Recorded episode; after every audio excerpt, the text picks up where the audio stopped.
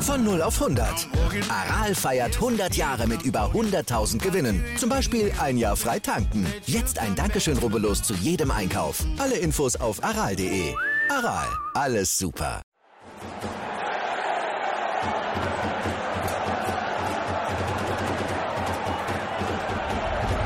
Hoffefunk, der Fußballpodcast zur TSG 1899 Hoffenheim auf meinsportpodcast.de. Hallo und herzlich willkommen zur 34. Ausgabe vom Hoffefunk, eurem TSG-Fan-Podcast. Der Himmel ist grau, das Wetter ist mies und der Sommer scheint vorbei. Aber nicht für uns. Aus Sicht unseres Dorfvereins ist das eine tolle Woche. Die TSG ist nach sechs Jahren mal wieder Tabellenführer. Zwar nach dem zweiten Spieltag, mit diesem Hammerprogramm aber ein echter Grund zum Feiern. Hinzu kommt, dass niemand uns Chancen gegen die großen Bayern ausgerechnet hatte. Weder Experten noch Wettanbieter. Hallo auch an dich, Jonas. Deine Bewertung des Spiels. Geil oder geil? Hallo auch von meiner Seite, liebe TSG-Fans. Du hast es schon richtig gesagt. Wir grüßen euch heute von der Tabellenspitze. Das sollte man natürlich jetzt nicht überbewerten, aber es ist natürlich einfach schon geil. Jeder ist jetzt richtig gehypt durch das Spiel. Ich glaube, jeder hat einen Puls bis ins Unendliche gehabt, als wir dann auch noch in den, in den letzten fünf Minuten den Sack zugemacht haben und dann auch noch Kramaric ähm, den Elfmeter verwandeln konnte, wo er auch die Bayern noch ein bisschen provoziert hat. Nicht bösartig, aber das war einfach, glaube ich, Balsam für die Seele, wäre es für jeden Fan gewesen, aber dieses Mal waren eben wir mal wieder dran, weil wir sind der Angstgegner der FC Bayern, des FC Bayern München mittlerweile, muss man Ja, so sagen. Wenn man die Bilanz sieht, äh, auf jeden Fall. Und man muss ja auch sagen, wie du schon angedeutet hast, auch nach dem 3 zu 1 kann man sich gegen die Bayern nie ganz sicher sein, dass es nicht am Ende doch noch ein 3-3 werden konnte. Deswegen war das so ein geiler Moment, dieser Elfmeter in der Verlängerung und das Tor von Andrej Kramaric, was er auch eiskalt verwandelt hat. Bevor wir aber aufs Spiel genauer eingehen, ähm, hatten wir noch einen Reporter unterwegs. Von unserem Partner Hoffe News war Jakob im Stadion und hat uns Folgendes berichtet zur Situation dort vor Ort. Das war ja quasi der erste Corona-Spieltag mit Zuschauern und auch wie die Stimmung denn so war. Das hat man, hat man an den Fernsehgeräten natürlich schon so ein bisschen einschätzen können, aber gucken wir doch mal, wie das live war für Jakob aus der Hoffe News Redaktion. Hi David, hi Jonas. Genau, ich war gestern dabei beim ersten Corona-Heimspiel der TSG mit Zuschauern und ich muss sagen, ich war sehr, sehr positiv überrascht. Ich hatte vorher ein paar Bedenken, wie das denn so wird, ob man da wirklich so ein Stadionerlebnis hat. Also erstmal zur Anreise, die war sehr simpel. Man hatte so einen Zeitslot vorgegeben, den findet man auf der Homepage, äh, wann man rein darf, also welche Blöcke zu welcher Uhrzeit. Ich war im Block F, war für mich ein bisschen ungewohnt. Also das ist ja direkt neben dem Gästeblock. Normalerweise sitze ich eigentlich neben der Süd machte ja aber nicht so viel aus, weil ja eh keine Gäste da waren. Dann ist mir erstmal erst was mir drin aufgefallen ist, dass die Essensstände ganz normal offen hatten. Das wusste ich persönlich nicht. Also man muss sich nicht um Verpflegung oder sowas kümmern, wie das äh, mal als Modell ganz am Anfang vorgeschlagen wurde.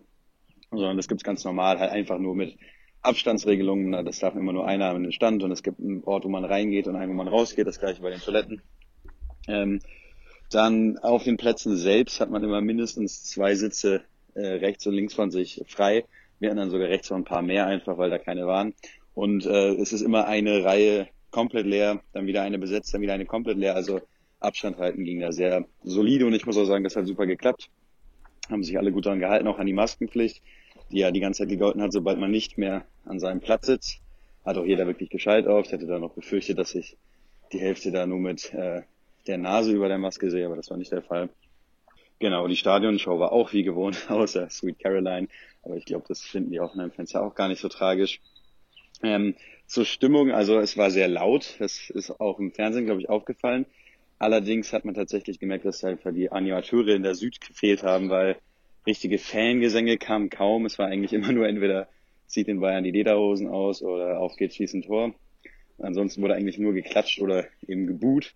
Das fand ich ein bisschen schade, weil es dann teilweise echt immer wieder so Phasen und äh, Perioden gab, in denen es komplett leise war, in denen man richtig Totenstille hatte und das ist natürlich schade, weil wir eigentlich von dieser Geisterspielatmosphäre weg wollten, aber ich glaube rundum war das auch fürs erste Mal echt gute Stimmung. Ich meine, war ja auch ein dementsprechend starkes Spiel. Ja, Einziges, was mir aufgefallen ist, wo Abstand dann nicht mehr so eingehalten wurde, also natürlich beim äh, Verlassen des Stadions, da sind natürlich dann alle dicht an dicht gewesen, natürlich mit Masken. Man musste dann ja auch relativ schnell das Stadion verlassen, je nachdem. Man hat dann auch wieder eine Uhrzeit zugeteilt bekommen. Unser Block musste dann zum Beispiel um 17.30 Uhr raus. Das Spiel wurde 17.25 Uhr abgepfiffen, sprich lange runtergehen und noch abklatschen oder sowas geht dann natürlich nicht. Ähm, und als der Bayern-Bus angereist ist, da standen auch alle dicht an dicht gedrängt. Das ist ja außerhalb des Stadions, aber trotzdem, da kann man vielleicht beim nächsten Mal gucken, dass da ein bisschen mehr darauf geachtet wird. Aber rundum war ich sehr, sehr positiv überrascht und ich kann jedem sagen, der Stadionbesuch lohnt sich. Falls jemand beim nächsten Heimspiel dabei ist, auf Hoffy News erscheint heute nochmal ein Artikel, in dem ich da ganz ausführlich äh, beschreibe, worauf man achten muss, wie es eigentlich war und äh, was man eben beachten muss, wenn man dann selbst mal in die Pre-Zero Arena will, unter Corona-Bedingungen. Da kann man einfach auf der Website vorbeischauen. Ja, ein wirklich positives Fazit von Jakob, von unserem Partner Hoffe News. Ich hatte am TV-Bildschirm eigentlich den gleichen Eindruck und auch den Eindruck, den er ja auch ähm, größtenteils bestätigt, dass die Stimmung, gemessen daran, dass nur 6000 Menschen dort waren, wirklich gut war und den ähm, Spielern auch was gegeben hat. Das hat auch Dennis Geiger gesagt. Ja, und auch Dabur hat es ja nach dem Spiel gesagt, genau. dass es auf jeden Fall was anderes ist, ähm, nach so langer Zeit endlich mal wieder zumindest irgendeine Reaktion zu bekommen auf eine gute Aktion. Auch wenn es jetzt nicht die lauteste ist, weil natürlich nur 6000 Menschen rein dürfen, aber überhaupt irgendein Feedback, außer ja. das Brüllen von den Trainern. Das ist natürlich für einen Profi schon extrem wichtig, der das natürlich so gewohnt ist. Ganz genau, das meinte ich und ich fand, ja, gar nicht gemein, aber ich, wenn ich manchmal zweite Liga gucke, was ich ja eher so nebenbei tue, da habe ich jetzt rein akustisch nicht so den großen Unterschied gemerkt. Also es hat sich wieder viel normaler angeführt. Klar, Jakob hat recht, es gab nicht so die Fangesänge, was auch logisch ist, weil manche Fangruppen sich absichtlich nicht beteiligt haben und weil die Leute einfach auch nicht total nebeneinander standen. Aber das gibt es in der Premier League zum Teil auch nicht und es war schon denke ich, ein erster guter Schritt. Auch wenn leider ein paar Bayern-Anhänger auch da waren, aber die hat man zum Glück gar nicht gehört. Ja, natürlich kann das nicht die Lautstärke sein. Erstens mal sind ja, ich glaube, ähm, ich weiß jetzt gar nicht hundertprozentig sicher, wie viele in die Süd passen, aber bestimmt so 4.000, 5.000 hätte ich jetzt gesagt. Ähm, das, das, das ist ja logisch, dass da nicht jeder eine Karte bekommen hat ähm, und dass da natürlich durch die, durch die Atmosphäre, dass man nicht eng stehen konnte, ist natürlich auch gar nicht so eine richtige Stimmung aufgekommen. Genau. Dass man jetzt vielleicht äh, die Mannschaft da so mit Fangesängen da äh, 90 Minuten anpeitscht. Aber auf jeden Fall war eine sehr gute Stimmung. Ähm, war ja auch klar durch das Ergebnis. Und es hat sich auf jeden Fall gut angefühlt, dass mal wieder ähm, zumindest geklatscht und äh, sich gefreut und eine Reaktion auf Tore gezeigt wurde. Ja, ging mir, ging mir ganz genauso und freut mich auch, dass es eben in der Pre-Zero Arena so gut lief. Da gab es ja aus Dortmund und aus Berlin teilweise auch andere Bilder oder solche super Ideen, dass Union Berlin jetzt schon wieder mal vorgeschlagen hat, ja, wir wollen äh, das Stadion voll machen als großen Test. Ähm, ich glaube, ihr merkt, wie meine Meinung dazu ist. Zumal heute auch wieder ähm, relativ nahe liegt, dass die Bestimmungen wieder zurückgenommen werden und das vielleicht gerade Richtung November nicht mehr möglich sein wird. Aber wir sind keine Politiker, das will ich nur mal ankündigen, dass das relativ bald passieren könnte. Ja, Union Berlin hat ja irgendwie dann mit Schnelltests angekündigt, dass sie dann irgendwie die Leute mit Schnelltests ausstatten wollen oder sonst irgendwas, ja. dass man dann rein und raus ins Stadion kann. Also wie das dann organisatorisch bei so vielen Tausenden ablaufen soll, bin ich mir jetzt nicht hundertprozentig sicher. Also dass man da so einen Schnelltest mitnimmt, dann geht man rein in einen geschützten Raum, kann da blöd gesagt äh, im Stadion jeden abknutschen und dann geht man mit Schnelltest wieder raus und alles ist gut. Also das weiß ich nicht, wie das äh, finanziell und vor allem organisatorisch ja. und vor allem ähm, wie das auch, man sagt ja immer, der Fußball hat so einen hohen Stellenwert, was für Nicht-Fußballfans total lächerlich ist in solchen Zeiten. Klar. Ähm, wie soll man das bitte nach außen kommunizieren, dass der Fußball, äh, was weiß ich, irgendwelche Sondergenehmigungen hat und irgendwie, was weiß ich, Stadien mit, was weiß ich, 10, 20, 30.000 voll machen darf und irgendwo anders darf man nicht mal, was weiß ich, zu, zu, zu hundertst irgendwo in eine Halle gehen. Also weißt du, was ich meine? Wie, irgendwann hört es dann auch mal auf.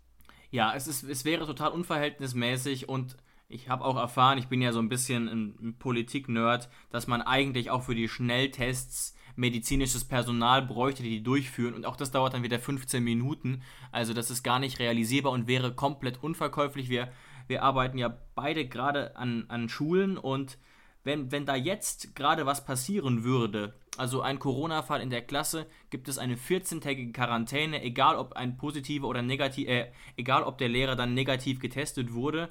Und das wäre komplett gemessen mit zweierlei Maß, wenn man da sagen könnte, oh, wir machen mal schnell einen Test, dann darfst du rein, weil man hätte sich ja auch noch einen Tag vorher anstecken können, was man dann gar nicht messen kann. Also es wäre gar nicht zu verkaufen und äh, und selbst selbst wenn es medizinisch möglich wäre, wie willst du es denn verkaufen, dass Kinder in unserem Schulsystem 14 Tage daheim bleiben vom Unterricht wegen Quarantäne und woanders wo dürfen Fußballfans, also wir lieben den Fußball, wir wissen beide, wie wichtig das ist, aber trotzdem, wir, wir können das auch ins Verhältnis setzen. Und woanders ähm, dürfen Fußballfans für den schnellen Genuss ins Stadion gehen, während woanders, äh, was weiß ich, das komplette Bildungssystem äh, hinkt. Also irgendwann hört es dann doch auch mal auf. Irgendwann muss man doch ja. auch mal abwägen, dass es dann doch nur Fußball ist. Und dennoch, ich bin wie gesagt äh, äh kein Entscheidungsträger, aber so wie es jetzt in der Pre-Zero Arena lief, finde ich das absolut vertretbar. Ich glaube, das kann jeder halbwegs nachvollziehen, warum man so vorgeht. Und ähm, ist natürlich die Frage, ob das in den Herbst hinein auch geht, aber ähm, das ist schon ein Unterschied. Das Union-Modell und das, was wir jetzt in der Pre-Zero Arena gesehen haben. Und deswegen danke Jakob an dein, für deine Eindrücke und ähm, hoffen wir, dass es weiterhin möglich ist und die Zahlen halbwegs ähm, unten bleiben, würde ich sagen. Ja, auf jeden Fall. Aber dann gehen wir doch mal zurück zu unserem, ja, man kann es nicht anders sagen, äh, geilen Auftritt äh, in Sinsheim. Was mich auch immer so ein bisschen aufregt, ey, wir reden da ja auch privat öfter drüber, dass gefühlt 80% sagen, wir schalten jetzt nach Hoffenheim oder im Hoffenheimer Stadion. Das stimmt einfach nicht. Das hat sogar, Hansi Flick als Urkreichgauer gesagt, was, also, Leute, es ist Sinsheim. Sinsheim ist eine große Stadt und in Hoffenheim steht kein großes Stadion. Also, so langsam, weiß ich nicht. Ich weiß nicht, ob es dich auch stört, Jonas, aber ich bin manchmal, ich muss immer so ein bisschen die Nase rümpfen. Ja, wenn das jetzt irgendwelchen Leuten passiert, die sich damit nicht auskennen müssen oder irgendwelchen ja. Fans rutschen jetzt mal raus, wen juckt's? Aber das denn, ich denke mir das dann auch immer. So oft gucke ich Sky oder gucke irgendwas an und ich begeister mich so für Fußball. Und wir haben ja auch beide Spaß am Reden, wie man merkt. Sonst würden wir den Podcast nicht betreiben. ja. Und wir machen das alles quasi äh, freiwillig und weil, weil aus dem Herzen heraus. Und da, da sitzen irgendwelche hochbezahlten Sky-Kommentatoren und kriegen es manchmal nicht mal geschissen, die einfachsten Rückennummern auswendig zu lernen, die ich sogar weiß, oder verwechseln Spieler oder sagen falsche Fakten oder eben solche einfachen Fehler, wie dass man nicht mal weiß, dass das Stadion äh, in Sinsheim steht.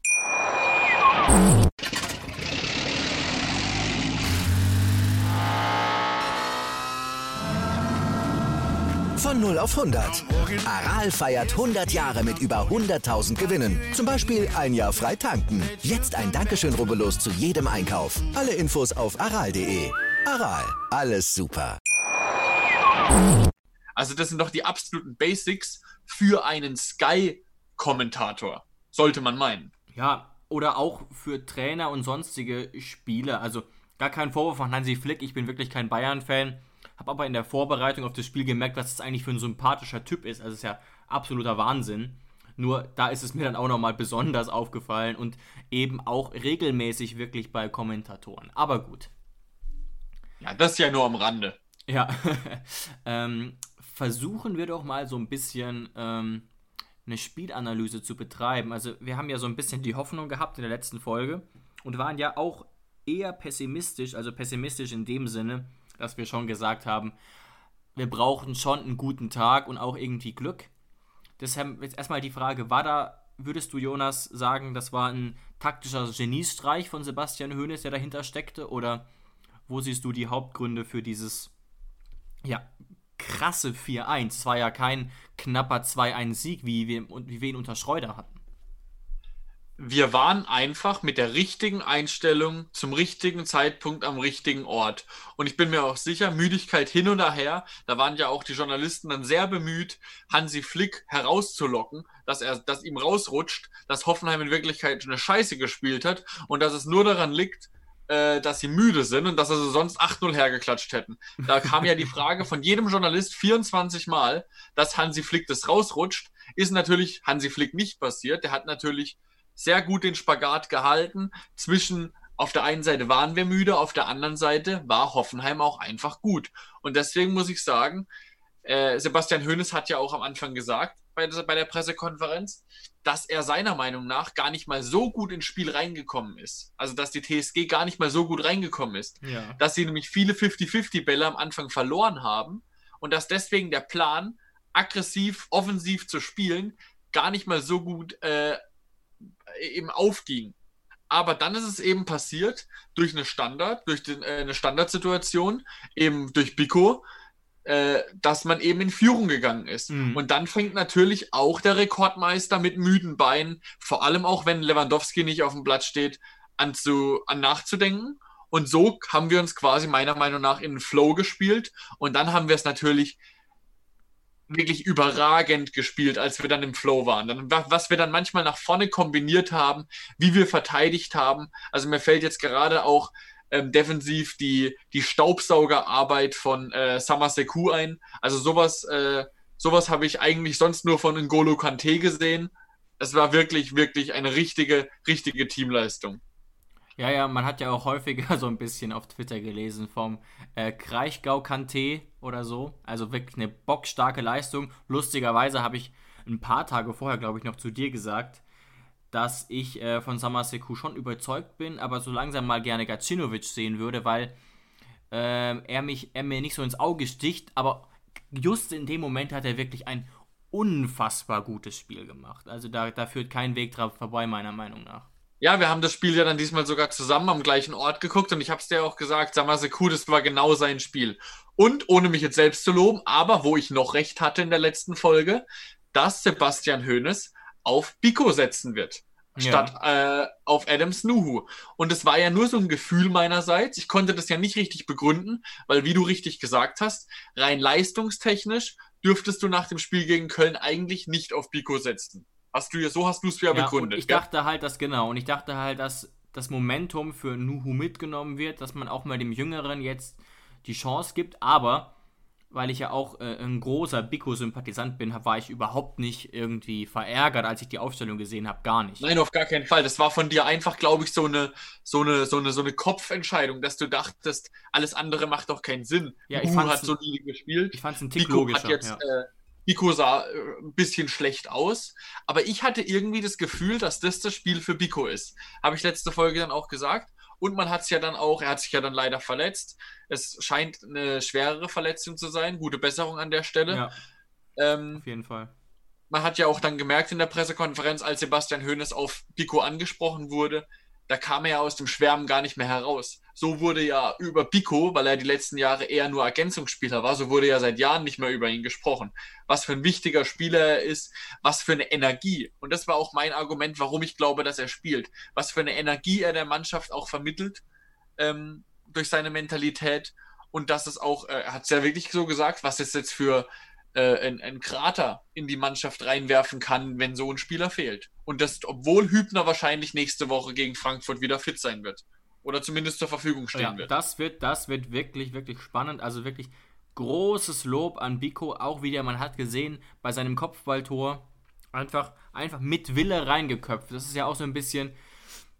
Jonas und ich, wir reden da auch öfter mal drüber wir haben einfach nicht so die Kopfballmonster, gerade wenn Benny Hübner fehlt, der auch ähnlich ist. Der hat noch den Vorteil, dass er, dass er nochmal größer ist, aber Biko ist wirklich mm, der, der, das ist fast schon, äh, äh, äh, also, ja, wie soll man sagen?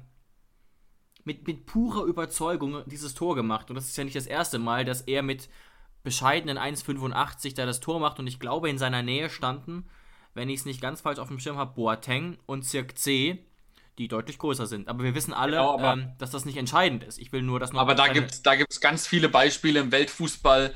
Ich sag nur Puyol mit 1,76 mhm. Kopfballmonster. Ich sag nur äh, Fabio Cannavaro, auch ein sehr, sehr kleiner Innenverteidiger, weit unter 1,80 gewesen.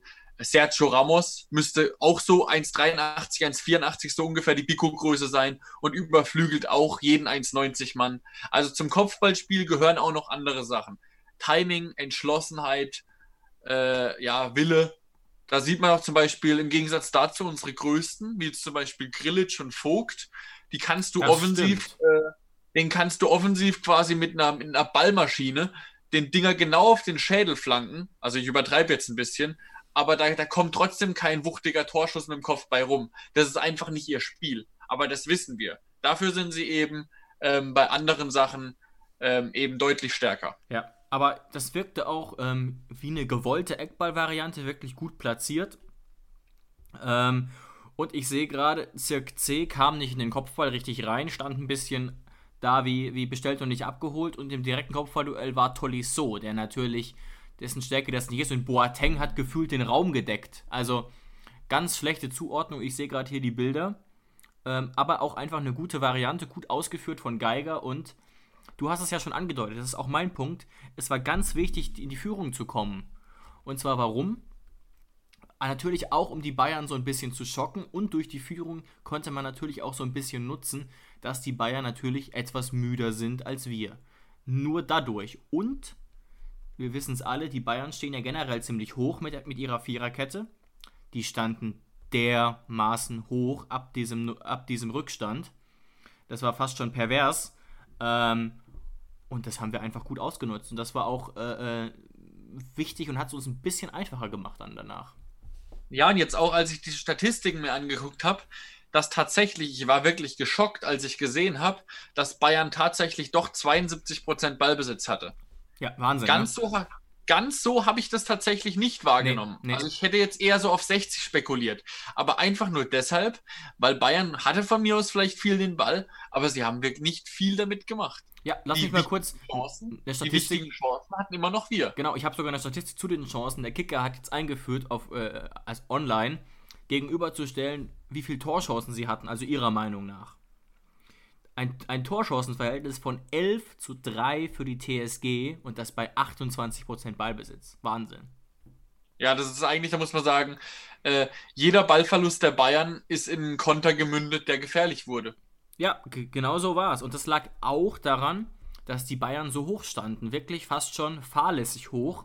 Denn sie hätten das so früh noch gar nicht zwingend machen äh, müssen. Aber natürlich, und das hat Flick ja auch gesagt, ich glaube nicht, dass sie sich hängen lassen haben. Ich glaube vielleicht sogar, dass, dass sie unbedingt dann zurückschlagen wollten, vielleicht dazu geführt hat, dass sie, dass sie permanent so hoch standen. Was taktisch vielleicht gar nicht die allerbeste Idee war. Ja, äh, Flick hat es ja dann auch nochmal betont, also an der Mentalität hat es bei den Bayern auf keinen Fall gelegen. Äh, er hat ja dann extra auch Kimmich und Müller erwähnt, die auch wieder grundsolide gespielt haben. Kimmich dann ja auch mit einem mit Traumtor und die waren trotzdem äh, Damen im Kopf und die wollten auch, die sind auch genug gelaufen. Es hatte tatsächlich andere Gründe. Ob die Beine jetzt schwer gewesen sind bei den ein, bei einigen, mag natürlich sein, aber es komplett darauf zu schieben, wäre natürlich fatal. Genau, es war, es war einer von vielen Punkten, auf jeden Fall, würde ich sagen, aber eben nur in Kombination damit, ähm, was, was wir, was die, was die TSG eben, eben gut gemacht hat und auch vor dem Hintergrund, ich sage es gerne nochmal, der Kader ist wirklich XXS von Bayern. Das ist fast schon jetzt lächerlich. Hast du die Schlagzeile von heute gelesen, dass äh, Leroy Sahne jetzt auch länger ausfallen wird ja, für ein, zwei Wochen? Ja, ja. Also, dass der jetzt im Supercup und dann im, beim, dritten, beim dritten Spieltag fehlen wird und Gott sei Dank für Bayern ist dann Länderspielpause, wodurch dann San, äh, Sahne wieder zum, zur Mannschaft äh, ja das dazu kommen kann. Aber ansonsten, ey, es wird echt kritisch. Kann, also, man, kann man sich nüchtern gar nicht vorstellen. ähm, ich habe ähm, einen YouTube-Kanal entdeckt. Ich kenne nur dieses eine Video und das fand ich wirklich gut von InSports. Und er hat ähm, analysiert eben dieses Bayern-Spiel. Und er sagt auch, ich bin jetzt kein so großer Bayern-Experte, aber habe im Zuge der Champions League auch ein bisschen die Spiele geguckt dass ihn das nicht so überrascht und dass es eine schwere Saison für die Bayern werden wird, wenn sie jetzt nicht noch auf dem Transfermarkt zuschlagen. Denn eben gerade der Verlust von Thiago wiegt ganz schwer und sie, er meint auch, und da würde ich sogar zustimmen, wenn ich den Kader sehe, dass eben Coutinho und Perisic abzugeben und keinen zu holen, also nur Sahne, die Breite schwächt sozusagen. Also klar waren Coutinho und Perisic keine, keine Stammspieler immer. Aber die Breite wurde quasi, die ja letzte Saison schon bemängelt wurde, wurde noch schlechter jetzt zum Saisonauftakt. Und es wird noch krasser. Kuman war ja in Quarantäne und war quasi ohne Spielpraxis im Kader. Und ohne richtiges Ja, weil er quasi, weil er quasi musste. Ja, ja, genau. Also- klar, klar. Sind, es sind ja jetzt auch mittlerweile immer zwei, drei Jugendspieler dann noch auf der Bank. Ähm, es ist ja schön, dass bei Bayern endlich auch mal wieder Jugendspieler auf der Bank sind, weil sie das ja seit ewigen Jahren nicht mehr so tun. Ähm, aber trotzdem, wenn du quasi musst, dann ist es natürlich Mhm. schon noch eine andere Sache. Wenn du quasi keine andere Wahl hast, wenn du offensiv agieren willst, als so ein Musiala, glaube ich, heißt dazu bringen. Natürlich ist das eine, eine, eine Schwächung, auch wenn das natürlich ein, äh, ein Junge ist mit, mit großem Potenzial. Man muss aber, Aber auch sagen, äh, du hast völlig recht, da muss natürlich aber auch nochmal sagen, dass relativ früh eben dann doch Lewandowski und Goretzka noch kamen. Ne? Ja, ja. Also quasi. Also, man, die die wollten das Spiel drehen und sie haben sich auch zugetraut. Sie haben nicht gesagt, okay, wir gehen jetzt, wir gehen jetzt noch auf das Unentschieden und dann sind wir froh, äh, wenn das Spiel abgepfiffen wird. Die wollten, aber äh, es ging nicht, weil sie vielleicht äh, ein bisschen müde waren, aber weil wir einfach auch äh, es unfassbar gut gemacht haben. Wir haben sie bekämpft. Und zwar, wie es- wie es äh, Sebastian Hoeneß gut gesagt hat, wir haben nicht nur hinten verteidigt, wir haben auch vorne schon verteidigt. Und wir haben nicht nur vorne angegriffen, wir haben auch hinten schon quasi äh, ganze, ganz, ganze Spielzüge kreiert. Oder Kramaric hat sich auch Bälle von hinten abgeholt. Also es war wirklich eine ganz, ganz große Teamleistung. Kann man wirklich nur den Hut ziehen. Ja, und nehmen wir jetzt auch mal alleine nochmal das, das Verschieben und Pressing, was man wirklich auf unserer Seite loben muss. Also, und wir haben gar nicht immer nur verschieben, verschoben und gepresst, um Bälle zu erobern, weil wir hatten ihn ja gar nicht so oft, sondern um die Bayern eben massiv zu stören. Und haben dann dadurch auch Tore geschossen. Nehmen wir mal das Tor von Dabur. Nehmen wir mal das Tor von Dabur, wo äh, Kramaric quasi aggressiv drauf geht und dann entsteht dieser Querschläger von Pavard, der irgendwie den Fuß hinhält. Und Dabur spekuliert natürlich sehr, sehr gut ähm, darauf, dass er vielleicht zu Neuer zurückgehen könnte und schließt dann überragend ab. Und das ist ein Zeichen für unser starkes Pressing gewesen. Und vielleicht sogar noch mehr, du hast es ja gesagt, Samaseku im Mittelfeld äh, eine wirkliche Säule und auch generell unsere, unsere Achter ähm, haben sehr, sehr gut verschoben und äh, äh, zugestellt. Also wirklich sehr fleißig auch gewesen. Ja, und man muss überlegen, dass ja sogar äh, ein Grillitsch nur eingewechselt wurde. Und wenn man, wenn man sagt, dass äh, Ja, ein Kramaric unser Lewandowski ist, dann ist ein Grillitsch auf jeden Fall ähm, unser Kimmich. Und stell dir vor, ein Kimmich fehlt bei Bayern. Also das ist normalerweise, den zu kompensieren, ist auch nicht so ohne. Dann die Verletzung durch mit Biko ganz früh, wo dann Akpo, wo ich dann sehr froh war, dass Akpo dann die Chance bekommen hat in der Innenverteidigung, hat er auch sehr gut gemacht dann. Ähm, aber er hat es ja seit Wochen nicht mehr gespielt. Wir thematisieren es ja immer. Auch in, Er der Vorbe auch in der Vorbereitung, ne? Genau, er war ja nur Rechtsverteidiger und dann kam ja Sko dafür und dadurch hat man dann quasi es ein bisschen umgestellt. Aber jetzt muss ich noch was sagen zu Ja. dem äh, 2 zu 0 von Dabur, wie Dabur den Ball über Neuer lupft. Weißt du, an was mich das erinnert hat? Wo ich dann sofort gedacht habe, weil Lothar Matthäus auch den Satz direkt danach gesagt hat, ähm, dass das einfach, wenn du auf Neuer zuläufst, wird aus Stürmern, aus gestandenen Stürmern, plötzlich Miezekätzchen. Weil sie plötzlich kein Selbstvertrauen mehr haben, weil sie merken, es steht Manuel Neuer vor einem. Und es ist einfach eine Erscheinung. Das merkt man immer wieder, dass denen dann das Selbstvertrauen fehlt. Und das hat eben Dabur nicht gefehlt. Und jetzt, du kennst doch den Film Avatar. Ja, klar. Also, also nicht dieses Herr der Elemente, dieses Zeichentrick-Ding, sondern eben Aufbruch nach Pandora, den Film von James Cameron aus 2009. ja, ja, klar. Den ersten großen Und da gibt's- 3D-Film. Genau, also würden auch viele sagen, wahrscheinlich der beste Film, der je gemacht wurde, wo es da jetzt auch bald eine Fortsetzung geben soll. Sehr zu empfehlen. Aber eben Fall. kein Film, den man auf einem kleinen Fernseher gucken sollte. Definitiv nicht. Ja, auf jeden Fall gibt es da doch die Szene, wo sie die, also diese blauen Menschen, diese Navi, die versuchen doch immer diese großen, diesen, diese großen äh, Flugtiere da Ja, äh, für, ja. sich, zu- für sich zu gewinnen und dann müssen sie ihre Haare damit verbinden, damit sie quasi, damit sie quasi eine Bindung zu diesen Flugtieren auf, äh, aufbringen. Toruk, Okay, glaube ich, okay. heißen die Flugtiere. Und dann gibt es die Szene, wo der Hauptdarsteller ähm, dann äh, das Vertrauen von der Navi, von dem Volk wieder zurückgewinnen muss und ihm wurde gesagt, dass es einen Mhm. Vogel gibt, der größte Flugvogel von allem. Das ist ähm, Toruk heißt der, glaube ich, habe ich ja schon gesagt. Toruk, das ist der größte Vogel von allem. Und wenn man den schafft zu bekommen, den hat seit was weiß ich wie vielen Jahren keiner mehr geschafft zu bändigen. Wenn man den bändigt, hat man sofort den Respekt von jeglich, von dem gesamten Volk. Und dann wurde gesagt, um den zu bändigen, hat er die Idee gehabt, der Hauptdarsteller, wenn nicht einfach der Typ ist es, also der Toruk, ist das gefürchtetste Wesen in der ganzen Welt. Er weiß das auch und niemand greift ihn an. Also versucht er einfach von oben anzugreifen, weil warum sollte er, sagt dann den witzigen Satz, warum sollte dieser Toruk nach oben gucken, wenn er nie angegriffen wird? Und genau so, und dann stürzt er sich eben von oben auf ihn runter und schafft eben diese Verbindung.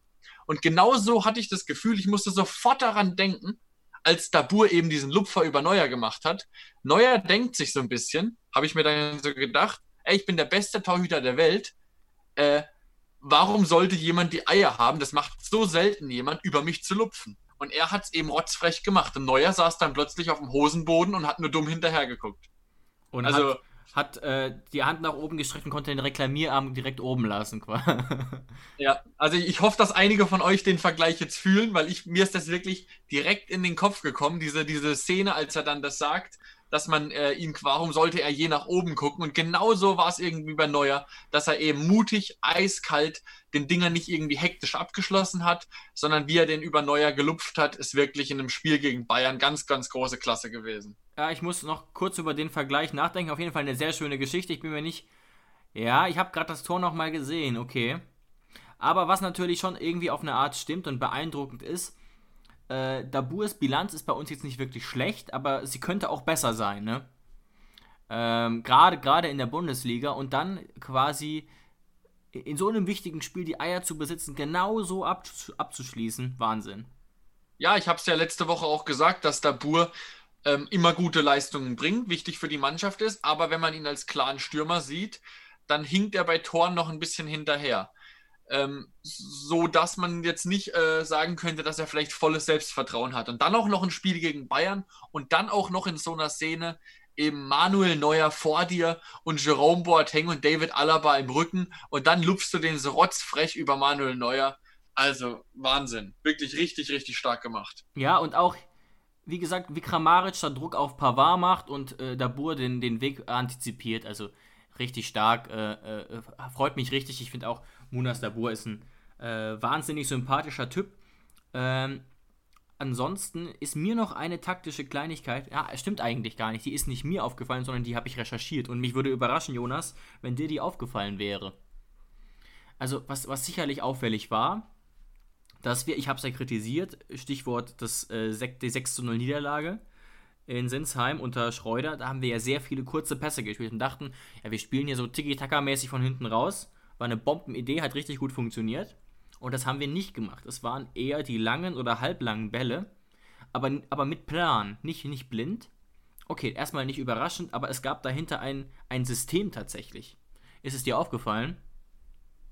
Aber das, was ich jetzt dazu zu sagen habe, ist, dass wir das, also meiner Erinnerung nach, mussten wir auch gar nicht hinten rausspielen, weil wir eben unsere Konter gesetzt haben nach Ballgewinnen im Mittelfeld, wo es dann eben blitzschnell die Post abging. Das heißt, dass wir jetzt wirklich eine Szene hatten, wo wir den Ball hinten hatten und dass die Bayern uns mal angelaufen haben. In diese Situation haben wir uns gar nicht begeben. Und das war vielleicht auch clever. Ja, ja, klar. Also, aber es gab schon ein paar Situationen und gerade auch, das ist auch eine der Besonderheiten. Baumann hatte ja auch häufiger mal den Ball. Rückpässe, Abstöße und so weiter. Und wir wissen Er es hat noch sie aber von, geschlagen. Genau, wir wissen es noch von Nagelsmann und auch teilweise von Schreuder und auch von Hoeneß. Baumann kann und tut das auch oft hinten raus kurz spielen. Auf unsere Dreierkette, insbesondere auf Vogt, hat er quasi gar nicht gemacht. Und er hat, das ist das Besondere, nicht einfach vorne zentral rein, sondern fast immer rechts. Fast immer aus Baumanns Sicht nach rechts.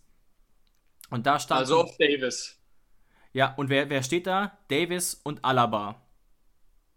Und das hat mich überzeugt. Ich habe sogar ein paar, ein paar Bilder dazu gesehen, die das so ein bisschen belegen. Und die haben gefühlt, hat dieser Typ von InSports gesagt, was mich sehr überzeugt hat, quasi alle Kopfballduelle verloren. Insbesondere Davis hat, leichte Hyperbel, jedes Kopfballduell verloren. Hat ohnehin der Junge ist, ne, der Junge ist auf dem Weg zur Weltklasse, keine Frage, aber der hat ein unfassbar schwaches Spiel gemacht, was vielleicht auch daran lag. Ähm, und dann wurden eben so die Bälle festgemacht. Und dann konnte es relativ schnell gehen. Ja, das stimmt. Jetzt, wo du sagst, ist mir das auch aufgefallen. Und aber auch gerade nach Bebus Einwechslung hat ja, das war ja so herrlich zum Angucken. Bebu hat ja mit dem gemacht, was er wollte. Das war ja auch wirklich, also ich neige ja fast schon dazu zu sagen, obwohl es eine Teamleistung war und obwohl man so viele sagen, ich neige ja fast sogar schon dazu zu sagen, dass Bebu äh, mein Man of the Match war. Oder? Also das war ja, ja wirklich. Ich wollte das dich tatsächlich nachher noch fragen. Und wir haben uns ja auch äh, äh, beide ihn wahnsinnig gelobt während des Spiels. Ich, ich neige auch stark dazu. Ähm, ich bin nur gerade so ein bisschen am Überlegen, ähm, nicht vielleicht auch Dabur zu nehmen, der wirklich auch sehr, sehr stark war. Jetzt nicht nur Tor, tortechnisch oder so, sondern einfach auch läuferisch. Ja. Ähm, und man hat wieder ein paar Mal gesehen, ich sag das ja oft, und dem Spiel ist es auch aufgefallen, der, der, das ist ein Spieler, der muss nicht zwingend Stürmer spielen, wenn ihr wisst, wie ich meine. Der ist passtechnisch stark genug, um sich fallen zu lassen. Das, und das ist nicht unbedingt selbstverständlich für einen Mittelstürmer. Und diese Position bekleidet er ja trotzdem fast immer.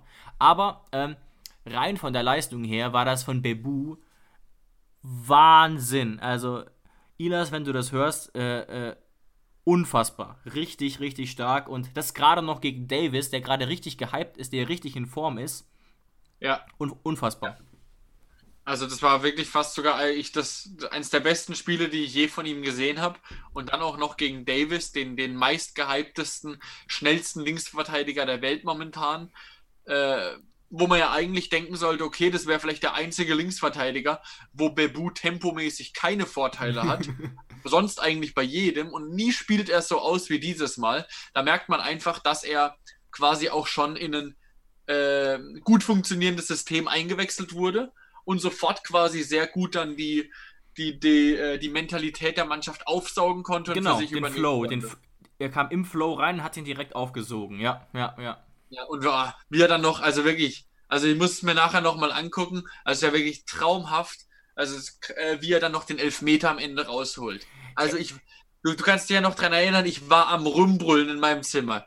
Also als wir das zusammen geguckt haben, war ich am Rumbrüllen Alter, also Wahnsinn, wie er den an jedem vorbeilegt und dann auch noch kurz, kurz bevor Neuer den Ball hat, äh, Neuer quasi zum Foul zwingt, muss man ja, ja, quasi schon sagen. Und auch die Vorlage zum 3-1, wo es Kramaric natürlich Weltklasse macht, aber Kramaric ist bei uns fast kein Thema mehr, weil der einfach Weltklasse ja, ist, ohne war, Frage. Das, das 3 zu 1 war natürlich wirklich, ähm, war natürlich wirklich der Spielzug des Spiels. Ja, also Dabur, glaub, Dabur ist gutes Kopfball, wirklich von, super Dreiecksleistung quasi, ja. Ja, ich glaube, ich glaube, Kaderabek verlängert den Ball, dann köpft ihn Dabur, glaube ich, weiter auf Bebu nach außen, Bebu flankt ihn rein und dann nimmt ihn eben Grammaric, äh, obwohl er Kimmich im Rücken hat, irgendwie so halb mit der Brust, mit den Knien, irgendwie mit dem Bauch so ein bisschen an und äh, schießt ihn da ins lange Eck, sodass selbst Manuel Neuer wirklich selbst mit 2,50 Meter nicht hinkommen würde.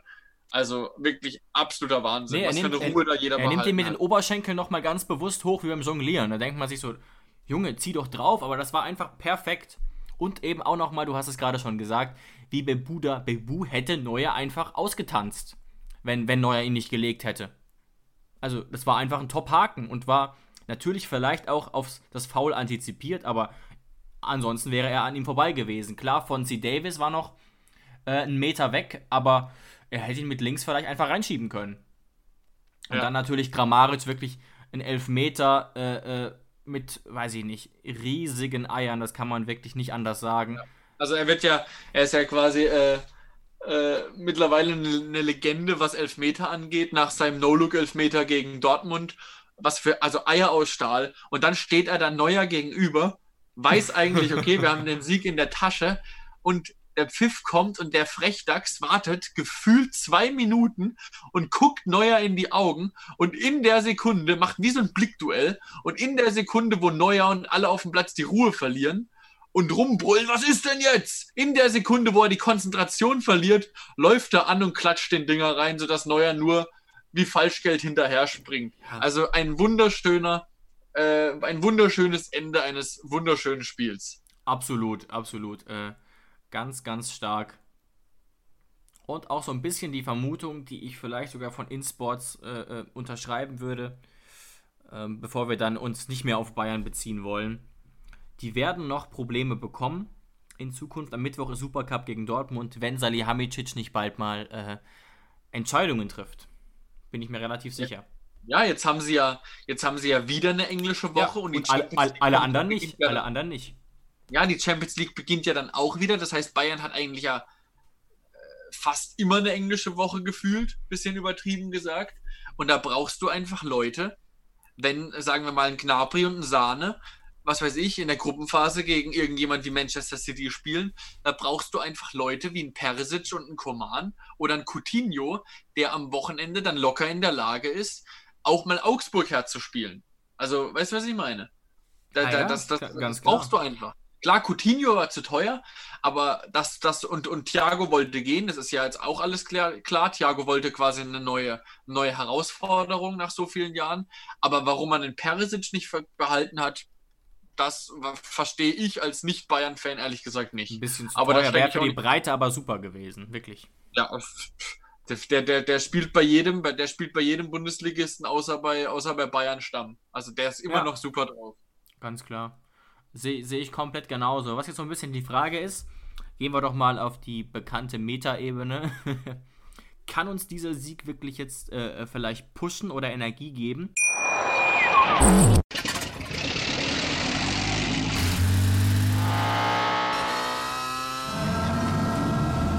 0 auf 100. Aral feiert 100 Jahre mit über 100.000 Gewinnen. Zum Beispiel ein Jahr frei tanken. Jetzt ein Dankeschön, rubbellos zu jedem Einkauf. Alle Infos auf aral.de. Aral, alles super. Ich habe mich natürlich schockverliebt, weil die war wirklich ganz, ganz klein. So begann die Mensch-Hund-Beziehung zwischen Christina und Tierschutzhund Frieda. Und wie es danach, nach dem ersten Moment der Verliebtheit, so weiterging und welche Klippen es danach zu umschiffen galt, das hört ihr in der neuen Ausgabe von Iswas Dog, dem Podcast für harmonische Mensch-Hund-Beziehungen. Iswas Dog? Mit Malte Asmus. Überall, wo es Podcasts gibt. Kann uns dieser Sieg wirklich jetzt äh, vielleicht pushen oder Energie geben? Ich habe dann nämlich noch ein Spiel im Kopf, Jonas, du vielleicht auch noch. Und das war vor genau fünf Jahren und einem Monat. Und das war eins der Erlebnisse. Ich weiß nicht genau, wann wir so richtig extreme Hoffenheim-Fans wurden. Wir waren ja lange auch Sympathisanten. Aber im August 2015 waren wir definitiv beide schon sehr große Hoffenheim-Fans und sind gerade in den Urlaub in den, in den, äh, nach Holland gefahren. Ja, ja das, das, weiß ich noch, ja, ja. Also das, das, da, da waren wir schon seit, seit mehreren Jahren äh, schon dabei. Und ähm, das weiß ich auch noch. Da haben wir es haben nicht irgendwie sogar über Radio gehört oder sowas? Ja, die ganze Zeit im Ticker und dann irgendwann Radio und so, weil wir äh, äh, quasi erst ankamen. Ich glaube, wir kamen an um 17.15 Uhr und dann fiel das Tor quasi, als wir gerade in der Wohnung ankamen in Warte, Holland. Ich weiß sogar, ich weiß sogar, glaube ich, noch, ich glaube, es war eine 1-0 Niederlage. War es nicht Mario Gomez oder so irgendwas? Nee, es war eine 2-1 Niederlage, aber du wirst dich gleich wieder erinnern. Wir hatten einen Elfmeter, der hätte vorentscheidend sein können. Weißt du noch, wer ihn verschossen hat? Oh. Alter, wer, wer hat damals die Elfmeter geschossen? Ja, Sally, aber Sally hat nicht gespielt. Modest? Eugen Polanski. Ah, hat er nicht, hat er nicht an den Pfosten geschossen? Ja, irgendwie so, also bitter, jetzt nicht irgendwie total scheiße. Und dann 90. Minute Lewandowski. Und das war ja die Saison, in der wir fast abgestiegen wären mit Markus Gisdol, wo er dann gefeuert wurde. Und da hätten wir um ein Haar die Bayern geschlagen am zweiten Spieltag und sind dann richtig, richtig unten reingerutscht. Und jetzt haben wir quasi die gegenteilige Situation. Ja, natürlich, aber ähm, Dennis Geiger hat es auch schon warnt gesagt. Wir spielen jetzt am Samstag gegen Eintracht Frankfurt. Ja, ja. Ähm, und er hat gesagt, es wird auf jeden Fall, äh, man braucht jetzt nicht denken, man hat, die, man hat die Bayern hergespielt, also wird es gegen Frankfurt ein Selbstläufer. Das wird ein anderes Spiel werden. Das wird auch Absolut. wieder ein Spiel auf absoluter Augenhöhe. Frankfurt ist auch nicht schlecht drauf. Frankfurt hat dieses Jahr auch einen guten Kader mit zwei guten Stürmern vorne drin, mit Silva und Bastost. Also die sind auf Richtig, keinen Fall ja. zu unterschätzen kein Fan sollte den Fehler machen und sagen, dass wir jetzt, dass wir jetzt zwangsläufig neun Punkte aus den ersten drei Spielen holen werden. Also es ist, es kann trotz allem, obwohl wir jetzt so gut drauf sind, sein, dass wir gegen Frankfurt gerade, äh, in Frankfurt ist es auch immer schwer, dass hm, wir da ja, auch ja. mit einem Punkt werden leben müssen. Das ist natürlich absolut äh, im Bereich des Möglichen. Genau, der, der Hoffnungsfunke ist so ein bisschen, dass ähm, Philipp Kostic ausfallen wird. Wir werden aber sehr wahrscheinlich ähm, am Freitag noch eine kurze Folge machen, sind uns noch nicht ganz sicher, aber wahrscheinlich schon, ähm, wo wir nochmal kurz und knackig auf das Spiel gegen die Eintracht eingehen. Ähm, aber ich habe es auch schon gesagt, du hast ja gerade das Stichwort eingebracht, dass es muss da keinen Zusammenhang geben zwischen dem Spiel gegen Bayern und dem Spiel gegen Frankfurt jetzt. Und ich habe auch schon vor dem Spiel äh, jetzt äh, gegen unseren Sieg gegen die Bayern getwittert. Ich finde es ein bisschen kurios, wie viele Experten ein weiteres 8-0 für möglich halten. Klar, Bayern ist eindeutig Favorit, aber die TSG hat nicht viel mit desillusionierten Schalkern zu tun. Die TSG wird europäisch spielen und hat zuletzt viel gewonnen.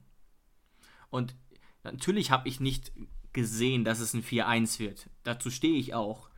Aber mir war klar, dass die Karten eben neu gemischt werden und dass eben Schalke wirklich, ähm, unsere Freunde von Stand jetzt haben es auch gesagt, sie wissen nicht, ob Schalke momentan überhaupt wirklich trainierbar ist, egal wer jetzt kommt und ob sich irgendjemand diese Aufgabe antun will, weil die so tief drinstecken, äh, psychisch gesehen. Ja, Ralf Rangnick hat es ja auch gesagt, er, er, er, glaubt, er wäre nicht in der Lage, zu Schalke Nein zu sagen, wenn sie nochmal anfragen würden. Ja. Aber er macht es zur jetzigen Situation auf gar keinen Fall, weil er ist niemand. Und das ist ja das Dumme, was Schalke jetzt noch gemacht hat. Sie haben jetzt quasi ähm, Wagner, obwohl er davor die komplette Hin äh, Rückrunde versaut hat, die komplette äh, Vorbereitung machen lassen. Ja, und ja. kein Trainer mit Niveau, also wie, wie jemand wie Rangnick, tut sich das an, so einen Sauhaufen zu übernehmen, wo ja wirklich nichts stimmt, ohne überhaupt ein paar Wochen zu haben. Also das, das, das tut sich niemand, der. Es geht der, jetzt der Schlag auf Schlag, genau. Es wäre sinnvoller gewesen, sich ähm, einfach nach der Saison von Wagner zu trennen. Wäre ja auch sportlich absolut gerechtfertigt gewesen und einem anderen Trainer eine Vorbereitung zu gönnen weil auf ja, Schalke ja, ja. läuft ja läuft ja mehr schief als jetzt nur der Trainer. Eben und äh, ich muss einfach sagen, der, natürlich ist der Schalke Kader nicht allzu schlecht, der ist aber nicht harmonisch zusammengestellt. Unser Kader hat einen merklich höheren Marktwert und wir haben eben nicht diese diese negative psychische Situation. Ganz im Gegenteil, wir haben einen unverbrauchten Trainer, äh, der eher gehypt wird, der, der jung frisch motiviert ist, der nicht irgendwie Angst haben muss vor einer weiteren Niederlage oder so und auch eine Mannschaft, äh, in der es in der's meiner Einschätzung nach zu stimmen scheint, harmonisch. Aber was mich jetzt, was mich jetzt abschließend auch noch ein bisschen genervt hat, ähm, wie du gesagt hast, am Anfang haben viele Experten gesagt, oh jo, so wie Bayern drauf ist, das wird wieder ein klares Ding, muss man aufpassen, dass es nicht wieder ein 8-0 wird, auch gegen mhm. Hoffenheim. Und nach dem Spiel hat man dann plötzlich von jeder Seite gehört, ja gut, ich habe es ja eigentlich kommen sehen nach den 120 Minuten gegen Sevilla. Ja, so also geht's also egal, nicht. So man, nicht. egal wie man es dreht und wendet, und das ist einfach so ein Bayern-Phänomen, das ist einfach so eine Medienkrankheit, dass ähm, egal was passiert, es wird immer aus Bayern-Sicht geschaut. Das heißt, wenn Bayern gewinnt, was hat Bayern gut gemacht und wenn Bayern verliert, was hat Bayern schlecht gemacht? Nicht, was hat er. Das wird immer, ist immer die erste Frage. Die erste Frage an Lothar Matthäus direkt danach: Warum hat Bayern verloren? Nicht, warum hat Hoffenheim gewonnen? Es ist ja immer eine Frage, wie formuliert man die Frage? Und äh, das ist bei Bayern einfach so, dass immer dann die Fragen so rumgestellt werden. Das heißt, es werden immer die Fehler bei Bayern gesucht und nicht einfach mal gesagt, okay, man gewinnt gegen Bayern, weil man an dem Tag die bessere Mannschaft ist. Und das ist tatsächlich ein bisschen schade einfach. Aber ja. das geht nicht nur so, das geht jeder Mannschaft so, die gegen Bayern Punkte holt. Ja, wobei ich jetzt, wenn man so ein bisschen breiter sich durchliest, finde ich es okay, aber du hast recht, ein, ein, äh, manche Portale sind da einfach ähm, viel zu einseitig. Ähm, ein, zwei kleine Punkte hätte ich noch, würde ich sagen, bevor. Oh ja, wir haben schon wieder eine Dreiviertelstunde auf der Uhr. War aber auch eine, eine sehr interessante Woche. Vielleicht noch so ein bisschen äh, der Flop des Tages. Natürlich kommt der mal wieder, eigentlich schon fast dauernominiert von der Bild-Zeitung. Die dachten, sie müssen direkt nach dem Spiel einfach eine Grafik machen mit Sebastian Hoeneß, der sich freut und unten drunter steht Onkel Uli gefällt das nicht. Mag erstmal gar nicht so schlimm erscheinen, aber liebe Leute, auch kurz an die Bildjournalisten, ihr habt ja auch irgendwann mal eine Journalistenausbildung gemacht. Wo ist da der Zusammenhang? Ihr unterstellt damit, auch wenn ich weiß, dass es ein Gag sein soll, ihr unterstellt damit, dass Sebastian Hoeneß Rücksicht auf seinen Onkel nehmen könnte in seinem ersten Job als Bundesliga-Trainer. Ähm, was ist das denn für eine Logik? Mir ist klar, dass das Humor sein soll, aber äh, ich, mir wäre neu, dass die Bild-Zeitung ähm, ein Humorportal ist. Ja, aber ich, ich glaube nicht mal, dass die darüber nachgedacht haben, ähm, was diese Schlagzeile ähm, quasi äh, aussagen könnte oder was man damit quasi durch die Blume sagen könnte. Ich glaube einfach nur, dass die mittlerweile so in dem Film sind und die ganze Zeit nur solche Schlagzeilen machen, dass die gar keinen anderen Blick mehr haben. Wahrscheinlich, die gucken nur noch auf Klicks und deswegen fand ich es auch witzig, dass unser, unser Partner Hoffe News, den, den ihr gerne auch auf Social Media folgen könnt, äh, eine Art äh, Bullshit-Bingo gemacht haben, wie oft jetzt erwähnt wird, mit wem Sebastian Hoeneß verwandt ist und so weiter. Und das, das wurde auch gut äh, berücksichtigt, auch von den Sky-Kommentatoren. Ja, ist natürlich das interessanteste Thema bei sowas. Also die komplette Familiengeschichte von allen, da ist ja auch immer äh, Jörg Dahlmann äh, ein großer Experte bei Sky ei, ei, ei. und immer am liebsten den Fernseher kaputt machen würde, wenn der ein Spiel äh, kommentiert, wo du am Ende die komplette Lebensgeschichte von jedem Spieler auf dem Platz weißt. Aber nicht den Spielstand, aber nicht den Spielstand. Was, was das was das Lieblingsessen vom Schwippschwager der Schwester vom Stürmer ist und schießt mich tot und warum er welche Nummer trägt und äh, welche Größe er in Flipflops hat und welche in Birkenstock, aber du hast nichts, was mit dem Spiel zu tun hat am Ende von ihm. Ja, wenn du, wenn du die Dahlmann-Spiele quasi als Radiosendung hören würdest, hättest du nichts mitbekommen vom Spiel, genau. Also es gibt bestimmt viele von euch da draußen, die finden ihn lustig und kultig. Fand ich bei DSF oder bei Sport 1 auch noch, wenn er da Bundesliga pur kommentiert hat. Aber bei einem Live-Spiel kannst du mich mitjagen. Ganz ehrlich. Ja, da kann man mal eine witzige Überleitung machen, aber ansonsten bitte. Ne? Gut, ähm, ein, zwei Punkte habe ich noch auf dem Zettel. Du hast es bestimmt auch gelesen, Jonas. Ähm, Kevin Akpoguma hat sich dafür entschieden, ab sofort, wenn er nominiert wird, für Nigeria aufzulaufen. Er ist ja ähm, halb Nigerianer, halb Deutscher und lebt ja auch seit Ewigkeiten in Deutschland. Ich weiß nicht, ob er jemals in Nigeria lebt. Ich glaube nicht. Interessant ist das natürlich nur deswegen, weil er sehr wahrscheinlich Nationalspieler werden wird. Das drücke ich ihm zumindest alle Daumen, hätte er verdient. Und andererseits, da er über 50 Spiele für die deutschen U-Nationalmannschaften schon ähm, bestritten hat. Ja, also eine absolut äh, legitime Entscheidung, weil ähm, ich glaube, sein Vater ist Nigerianer, so wie ich es gelesen habe. Genau. Er ist jetzt 25 und ähm, die Dichte auch bei jungen, guten jungen Innenverteidiger in Deutschland ist so äh, hoch und es ist mittlerweile abzusehen, dass er kein A-Nationalspiel mehr machen wird und deshalb, also warum sich nicht den Traum verwirklichen und Nationalspieler werden? Und Nigeria hat auch eine sehr gute Mannschaft. Also ich freue mich wirklich für ihn, dass er dann auch noch den Sprung in eine A-Nationalmannschaft schafft. Ist immer schön für uns auch, auch wenn sie natürlich dann ähm, mehr Belastung haben, aber Klar, trotzdem freut klar. man sich ja für jeden. Ist es natürlich auch eine gewisse eine gewisse, äh, ein gewisses Standing, was ein Bundesligist hat, wenn er viele Nationalspieler stellt. Und deswegen freue ich mich da auf jeden Fall. Er hat ja, glaube ich, auch schon gesagt, er freut sich schon, das Team kennenzulernen.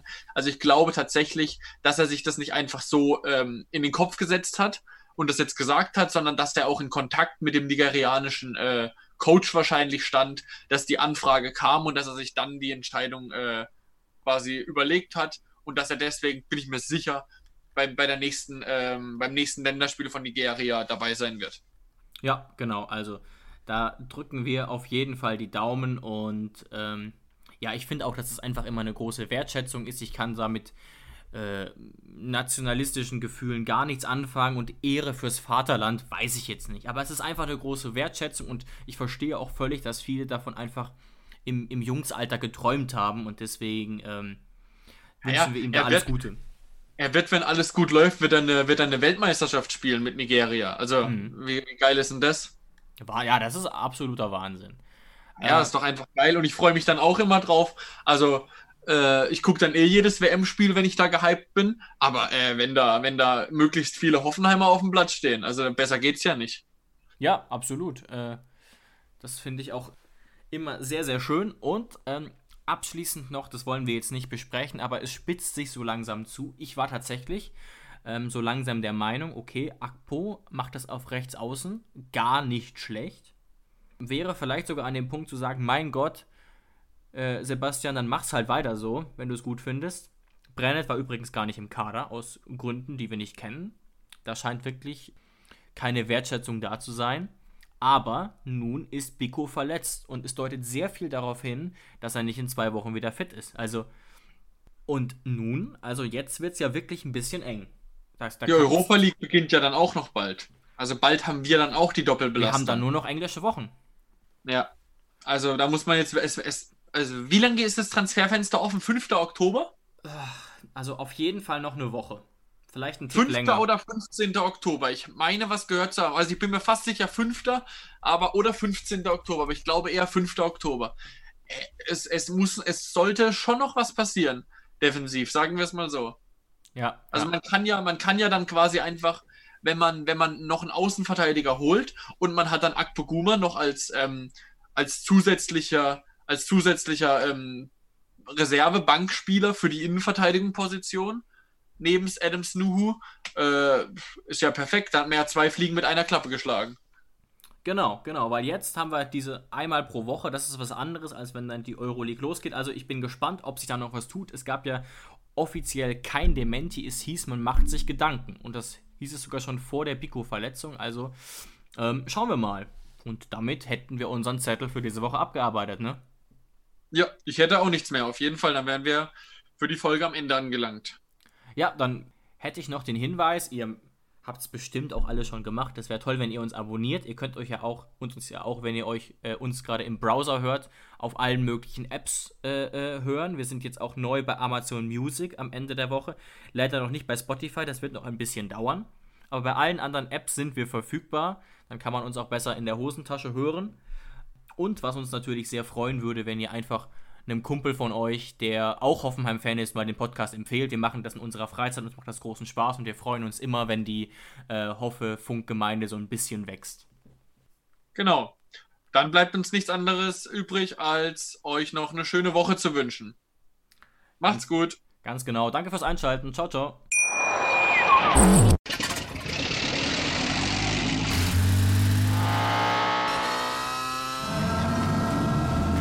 0 auf 100.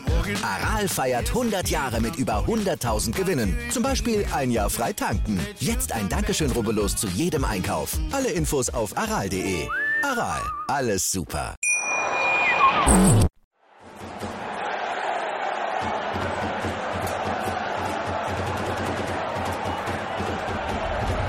Hoffefunk, der Fußballpodcast zur TSG 1899 Hoffenheim auf meinsportpodcast.de.